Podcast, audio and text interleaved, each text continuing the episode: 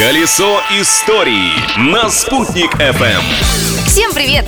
Большой солнечный, естественно, ведь у микрофона Юлии Санвердина. Сегодня 7 сентября, и сейчас вместе с вами попытаемся распутать хитросплетение истории сегодняшнего дня. Приступаем! События дня. 7 сентября 1947 года Москве исполнилось 800 лет. И в честь этого события в столице были одновременно заложены 7 сталинских высоток. Это три жилых дома, здание Министерства иностранных дел, главный корпус МГУ и две гостиницы – Ленинградская и Украина. Еще одна высотка, самая большая, должна была находиться на месте нынешнего парка Зарядье, но она так и не была построена из-за смерти Сталина.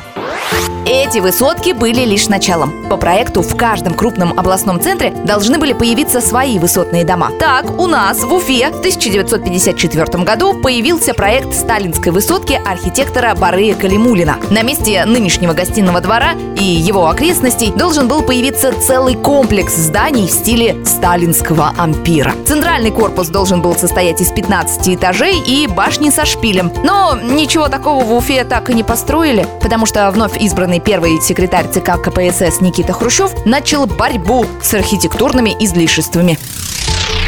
И еще об одной всероссийской архитектурной достопримечательности. Именно в этот день, 7 сентября, но в 1837 году, состоялась торжественная закладка грандиозного храма Христа Спасителя. Оценить масштаб стройки поможет следующий факт. Для транспортировки гранита и мрамора, который нужен был для строительства храма, был специально прорыт Екатерининский канал, который соединил Москву-реку и Волгу. А над внутренней росписью храма трудились такие прославленные живописцы, как Василий Суриков, Иван Крамской и Василий Верещагин. Открытие дня. 7 сентября 1858 года читатели впервые открыли книгу «Детские годы Багрова внука», которую написал наш земляк, знаменитый писатель Сергей Аксаков. Продолжает Галина Иванова, хранитель мемориального дома музея Аксакова в Уфе.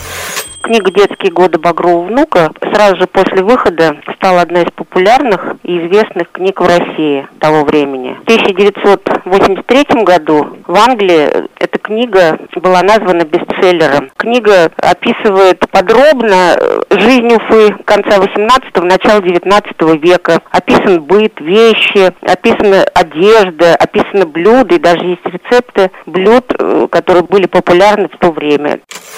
Ну вот, захотелось перечитать книгу еще раз.